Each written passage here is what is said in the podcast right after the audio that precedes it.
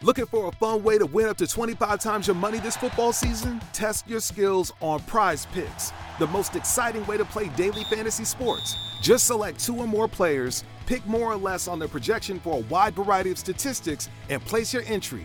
It's as easy as that.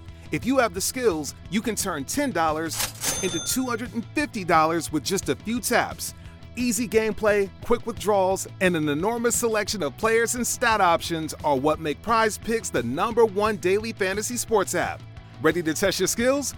Join the Prize Picks community of more than 7 million football fans who have already signed up.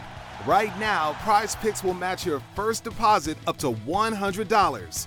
Just visit prizepicks.com slash get100 and use code GET100. That's code GET100 at prizepicks.com slash GET100 for a first deposit match up to $100. Prize Picks, daily fantasy sports made easy.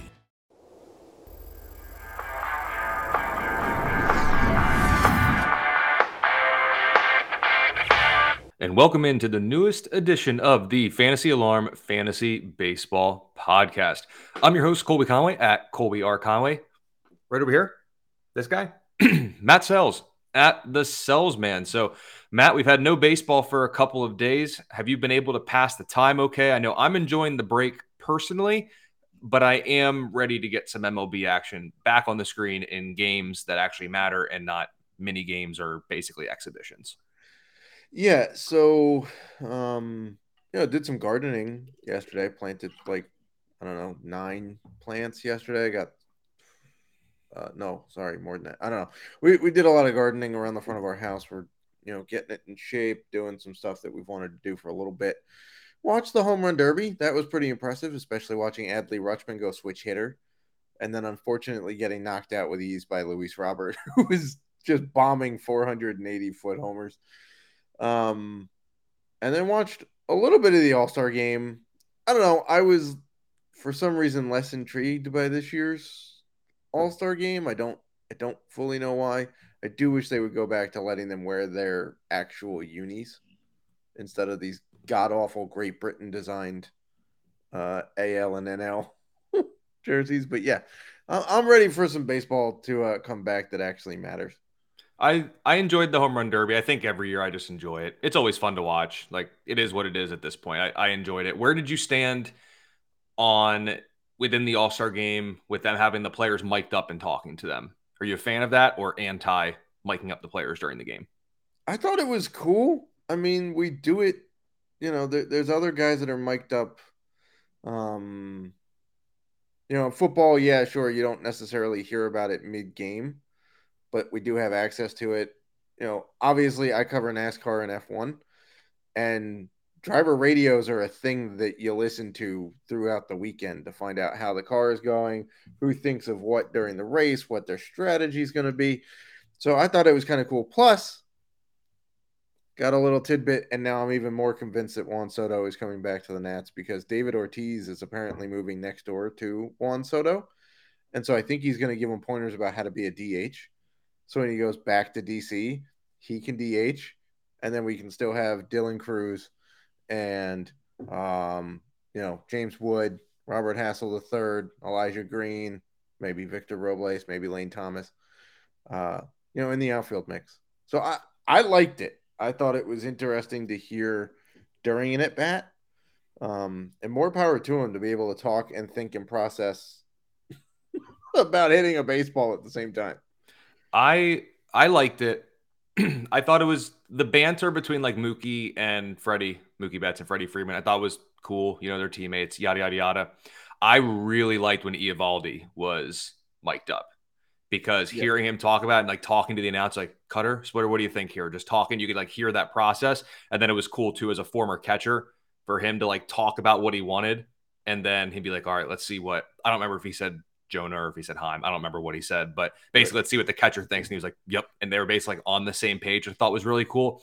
I didn't love when Eovaldi was mic'd up and Corbin Carroll was mic'd up going against each other because now we lost that insight because Eovaldi wasn't going to say what he was going to throw. It was right, cool for them. They had they had talk. open mics, so like yeah, yeah. I think I think in that moment, and it was those two don't know each other all that well. So we had like, you know, like the congratulations and the the all the like formalities.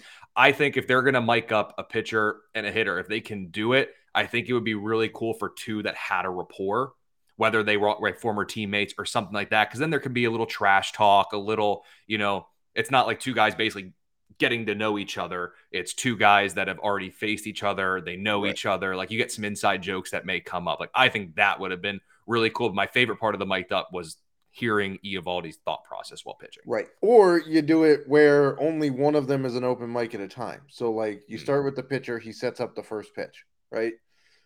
Then based on the result, you shut off Eovaldi's mic and then you open Corbin Carroll's and he says, "Okay, so I got a fastball here. It was here. I'm thinking he's going to do this now."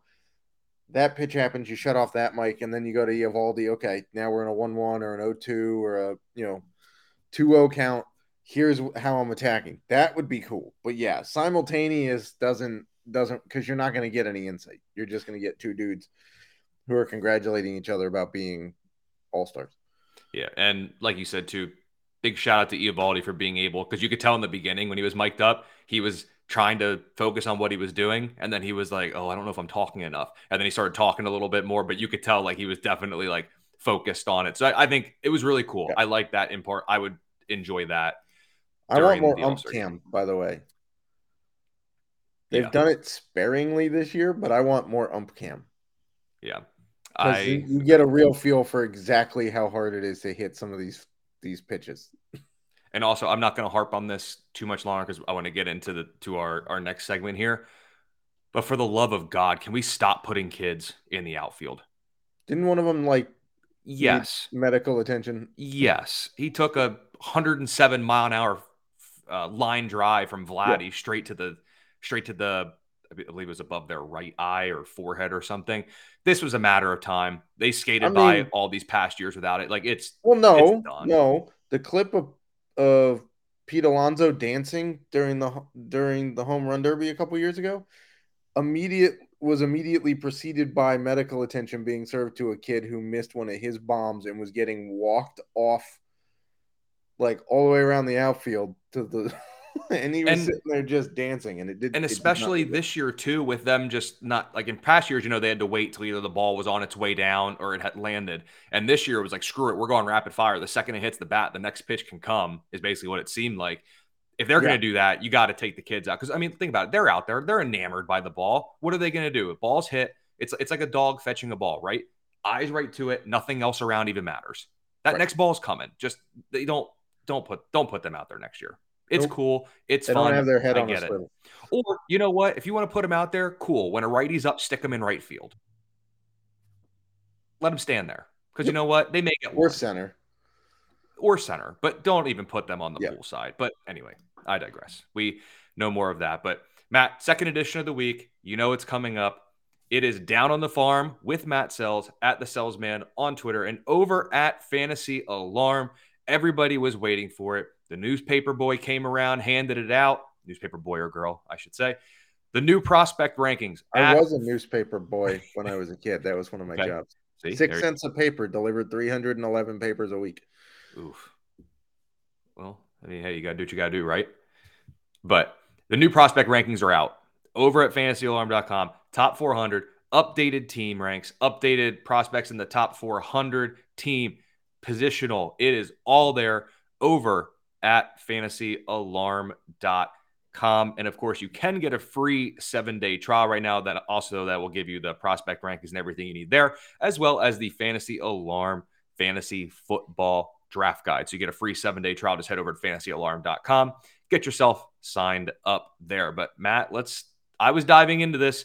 I was interested to see where a couple of guys would come. And looking at it, let's just talk about the first two picks in the draft.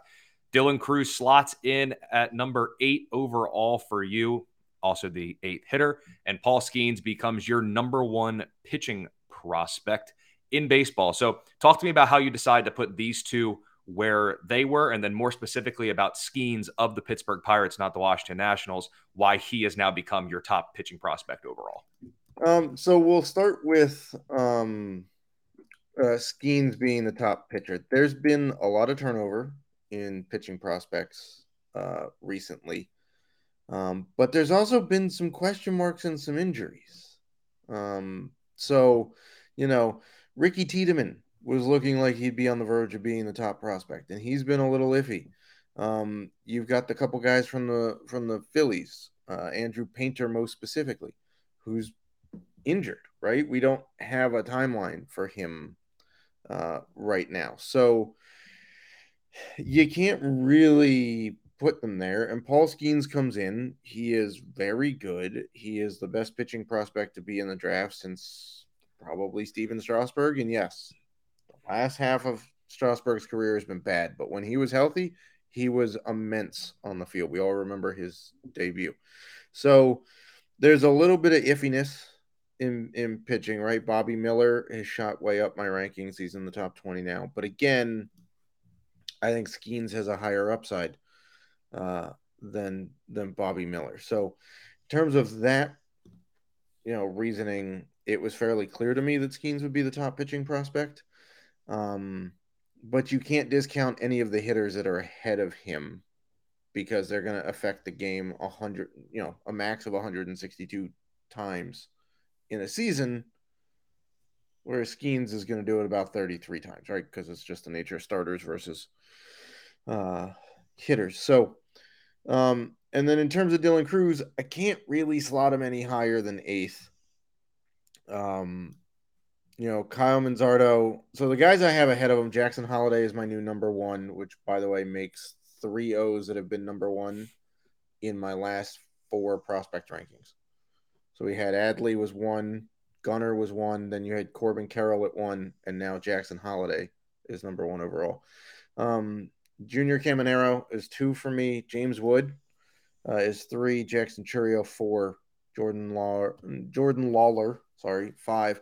Evan Carter, six. Kyle Manzardo, seven. And then you get to Dylan Crews. So to me, all of those guys have proven their abilities throughout the minor leagues at this point, right? Jackson Holliday is on a fast pace. He may be up next year, to be perfectly honest.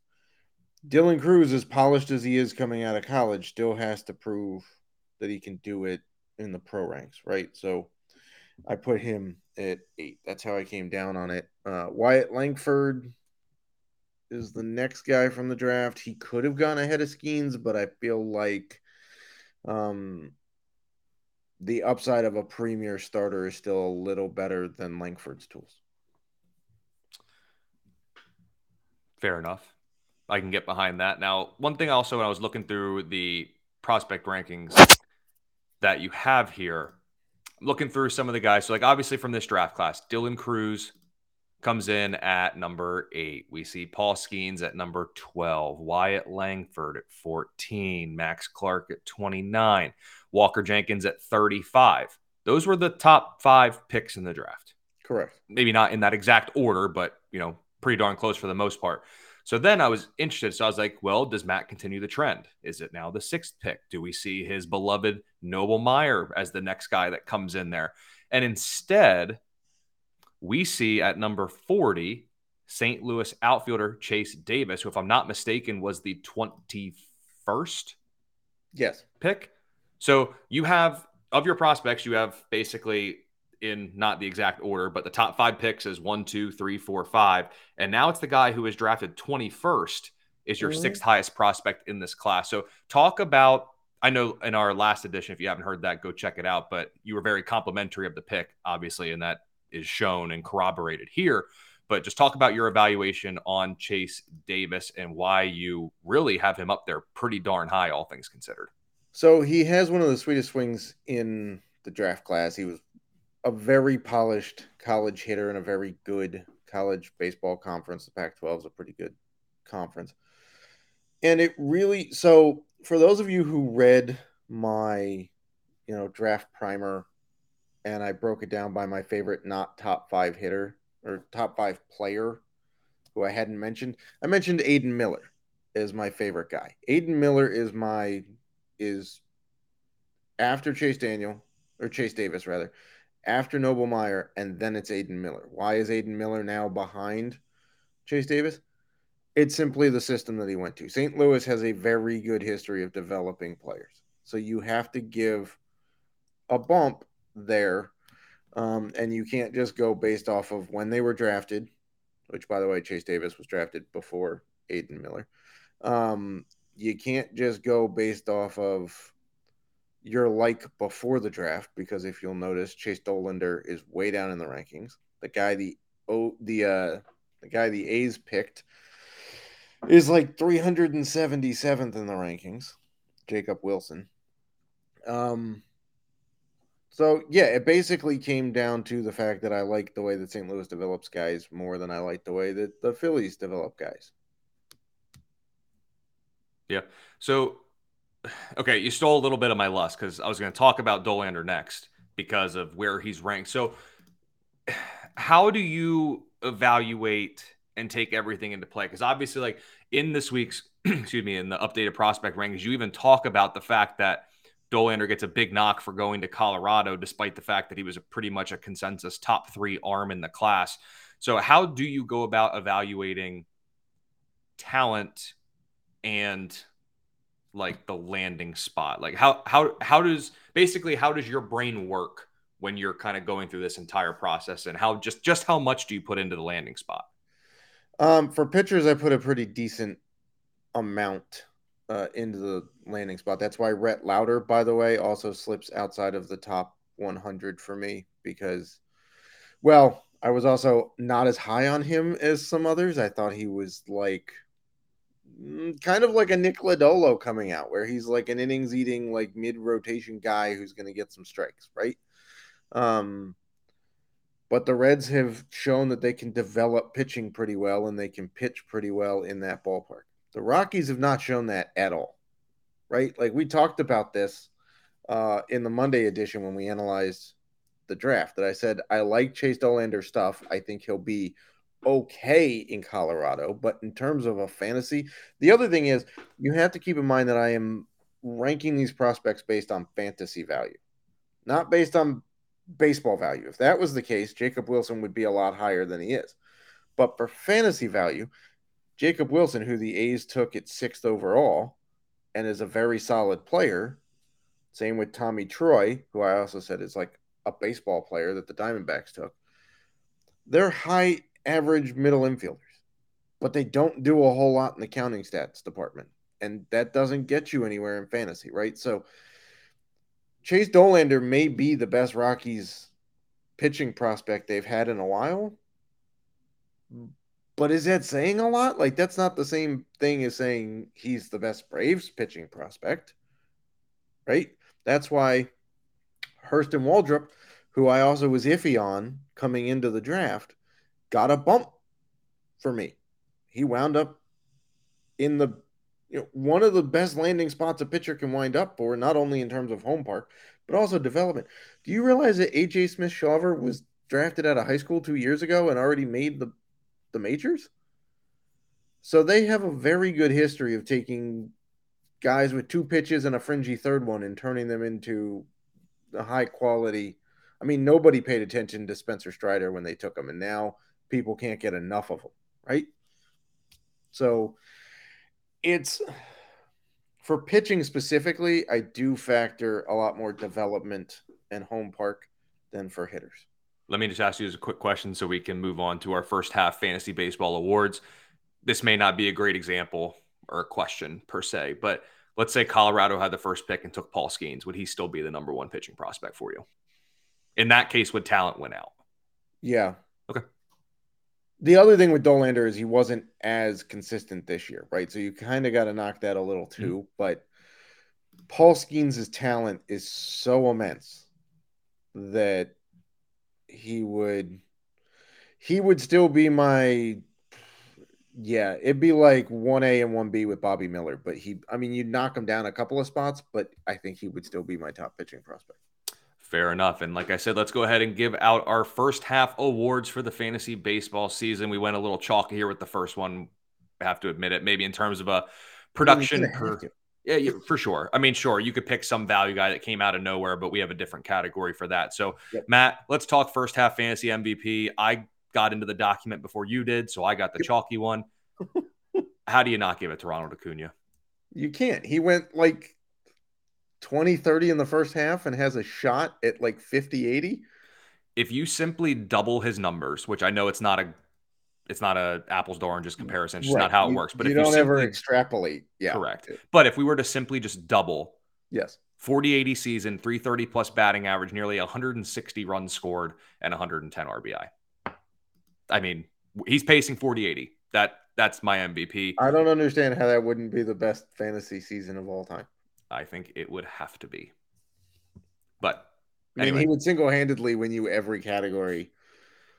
he would be the Even if you didn't get any stats in the other player. ones, he would win you all of the other ones. That is that is very true. Who is your chalky fantasy MVP? Mine's got to be Shohei. Like, even if you're in a league where you can't use him in both spots, he's still an MVP in, as either a pitcher or a hitter. Granted, the pitching hasn't been as great this year as it was last year. Still good. He's still like a top five fantasy starter, so like can't knock that. And he's your major league leader in home runs Mhm. on a team where like literally no I mean I know he had Mike Trout, but that's basically the only thing, right? So I got to go with Shohei. You could get him as like the seventh guy off the board, and he's helping you across. You know, he could win a triple crown as a pitcher. He could win a triple crown as a hitter. Hard to argue against that one. Absolutely. And then first half fantasy, whether you want to call it least valuable player or I like a- LVP. I do. yeah, LVP. That's like I think that's what the uh like wood flooring in like Or- new houses they build now. Or we could call it MVP because N comes after M, and then it could be no value player. very very true there. I'll give you two arms. First one for me is Christian Javier. Where did the strikeouts go? I don't know. I mean, where'd the ERA go? The wins are fine. His win loss record's going to be better. Shout out Astros for giving him some run support. But I mean, last year, K per nine of 11 7. This year, we're just barely above eight. Home Yeah. runs are up a little bit compared to last year. The strikeouts and the ERA are the problem because everyone was drafting him. He seemed like such a value in drafts, and it just hasn't quite been there this year. And then Sandy Alcantara.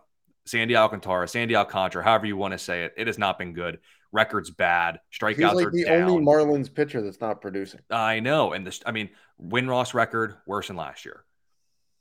The Yeah, strikeouts for down. a team that's like 21 games over 500 or so. Yeah, strikeouts are down, walks are up, homers are up, ERA's through the roof. I mean, it's just it's not good. Barrel rate's up against him, average exit velocity's up against him. His expected ERA is closer to his ERA, which is not good. It just Javier and Alcantara have been the two for me that just there were very many drafts. I wouldn't be surprised. We could probably get a bunch of screenshots of people that took them as their SP1 and SP2. Yikes. Yeah, Hasn't been good not, through the first half. not a good first half for either of those guys. Uh, mine, I'm going to go on a guy that uh, I was very high on this year, argued for him to be the number one overall pick, looking fairly stupid now. Thanks, Ronald Acuna. And this guy, Trea Turner, for me. Um, if we're looking at NFBC ADP from January 1st to the day before opening day, which is March 29th, Trea Turner is neck and neck with Ronald Acuna Jr. Jr. in ADP. Right? They both have the the they were both number one overall picks. The worst you got them was ninth. Okay, so they're both in the same spot. But boy, have they had different seasons. Trea Turner's F4 ranks him as like the eighth or ninth best shortstop, let alone overall player so far in the first half. Like 10 homers, sure, he's got 19 steals, but a bunch of those didn't come till June. Same with the homers. His batting average is like 247, not great. Um yeah, I I mean he started to figure it out a little bit in June, but the first 2 months, man, I thought this guy was going to be the park fit him perfectly. He got his batting coach, you know, his hitting coach back that he loves, Kevin Long. He was in a stacked Phillies lineup, not like the Dodgers weren't bad, but like you're talking about a guy who left LA in a homer friendly park in a stacked lineup and went to Philly, which is a homer friendly park and a stacked lineup with his hitting coach and got worse. So so that sucks. My other guy, I'm to go with a pitcher, Alek Manoah. I don't know, like, and then he had a rehab start in single A and got lit up. Like, gave up 10 earned in like two thirds of an inning against A ball. Um, so that's not great. You were drafting that guy to be at worst an SP2, and he's been not even startable. So, yeah, yep. couple of SP, well, in Alcant- uh, Alcantara's case, SP1, but Javier Manoah SP2s. Not so great here through the first half. So, Matt, best waiver wire pickup. I stole yours. For me, it's Tyler Wells using the same ADP parameters that you put earlier, January 1 to March 29, right before opening day. Average pick of 652, 225th pitcher off the board. Minimum pick was 325. So we're talking outside of the top 22 rounds of 15 team formats. And this year, he is now just winning games. He's striking out near a batter an inning. ERA is just a smidge above three. XERA and the FIP, some of those peripheral numbers indicate he may have been a little bit lucky, but home runs have gotten a little bit to him this year. But overall, Tyler Wells has been phenomenal for anybody that picked him up. And honestly, there's just no if ands, no if ands or buts about it. He's in a good spot, good offense backing him. So he's my best waiver wire pickup. Whom is yours at a position that is near and dear to my heart, actually? So I'm very excited for this one. Yeah, I can uh, speak to how well I've loved Tyler. Uh, you know, Tyler Wells this year. I picked him up in my dynasty league. I have him as a freebie in my 18 team home league. Guy has been phenomenal. He's outpitched a guy I kept in Chris Bassitt. So like he could have been another least valuable. But uh how do we not talk about Yainer Diaz and what he's doing? Like he's been phenomenally good. And in those same ADP parameters, he went off at 682, the 48th catcher off the board. Okay. His min pick was 340, which, by the way, in a 12 team league puts him in the 28th round. So, for a guy that you're not taking out of your lineup to be the 48th catcher off the board, even if you're starting in a two catcher league, he's not even being drafted because you're not drafting more than two or three guys. So, even in a 15 team two catcher league, he's still not coming off the board. So, uh, Yainer Diaz has been phenomenal. No, I couldn't put Jonah Heim because he was one of like the top eight catchers off the board. So, we'll go with Yainer Diaz, the other Texan catcher that's dominating. And both of these guys could have been included in our biggest surprise from the first half, but I went ahead and said Spencer Steer. I like the power coming up from the minors, but my biggest surprise with him, he's tamed the strikeouts. The walk rate looks good, but mainly the speed where does this come from? Nine stolen bases, only caught stealing this year. They're letting him run. Spencer Steer stolen bases are one of the biggest surprises for me to, for, from the first half. It's uh, like that Dan Vogelbach, yeah. uh, bigger bases. Yep. Commercial. Yep. Um, yeah. Uh, again, another guy I'm benefiting from. I have Spencer Steer, and I've fielded multiple trade questions about him. I'm not giving him up, people. Sorry. Um, my biggest surprise, I'm going to go with Josiah Gray. Um, he's he, look, he was an all star. He pitched very well in his one inning in the all star game. Um, in terms of where he was coming off the board, his ADP was 411 as the eighth national off the board. He's been really, really quite good. Um, you know, I, I think we all expected this when the trade was made between the Dodgers and the Nats that Josiah Gray was a very good pitching prospect. Um, but this turnaround from last year to this year, he's got a 341 ERA, almost a strikeout per inning. The walks are getting a little up there, but they're starting to figure it out. He's still got six wins on a team that's not really winning. Um, so, you know, for a guy that was a freebie, that's hard to complain about. Absolutely. And then, as of course, you know, we've had the All Star break. Teams have had multiple days to figure out the rotations. And of course, no one knows what they're going to do for the weekend. So, our weekend streamer, Matt and I combined for this one. Colby Allard, 33% owned on Fantrax, gets the White Sox slightly below league average overall this year with the ninth highest strikeout rate against lefties. Workload's a bit of an issue with Allard. Don't know pitch count as a starter. He's gotten to 71 and 73 in two starts this season, but Chicago doesn't walk. So hopefully he can get a little bit deeper into the game. Five innings, five strikeouts, and a win is very doable against this White Sox team. But keep an eye out for the in schedule. Atlanta where he has a zero ERA in granted a very small sample size, but he's yet to allow an earned run at home. and eight strikeouts to one walk in those four and two thirds four and two thirds innings in that start against Minnesota as lone home start of the year. But that'll do it for us here for this week's edition. Make sure you get over to fantasyalarm.com. You can get a seven day free trial that'll get you access to all the goodies that we got over at Fantasy Alarm, including Matt's updated top 400 prospect rankings, team rankings, everything with prospects, all of our content across all of sports, and of course, the Fantasy Alarm fantasy football draft guide. So you can be ready for those drafts that are upcoming. Give Matt Selz a follow on Twitter at the Salesman. I'm on Twitter at Colby R. Conway, and we will see you next week with the newest edition of the Fantasy Alarm Fantasy Baseball Podcast.